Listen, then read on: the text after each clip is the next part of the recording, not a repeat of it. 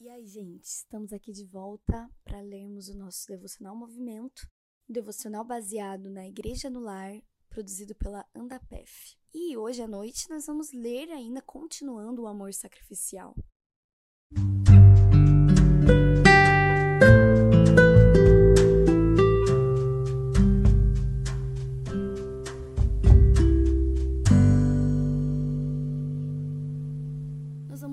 Texto também de Wilson Porte Jr., que fala o amor que não abandona.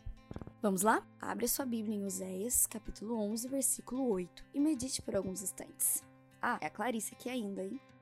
O abandono talvez seja um dos maiores medos de uma criança. As que já foram abandonadas ou por alguma razão perderam seus pais sofrem de uma dor impossível de ser compreendida por alguém que nunca viveu a rejeição. Rejeições se dão por diversas razões. É do coração humano rejeitar aquilo que não lhe agrada. Caramba, que frase pesada.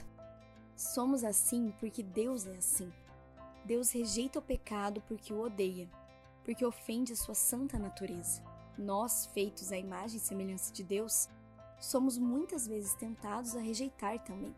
Rejeitamos porque fomos traídos, porque não fomos obedecidos ou simplesmente porque cansamos. Mas o que é que a Bíblia mostra para nós? O livro de Oséias também nos apresenta um Deus que, mesmo após ver os seus filhos o rejeitando, lhes questiona sobre o que eles acham que ele lhes faria. O que se esperaria de Oséias diante de seus filhos?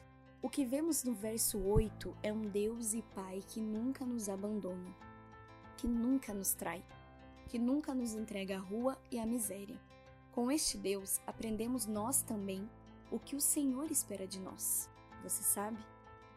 O que o Senhor espera das nossas atitudes, do nosso coração, do nosso amor para os nossos filhos rebeldes. Pois é, não sabe?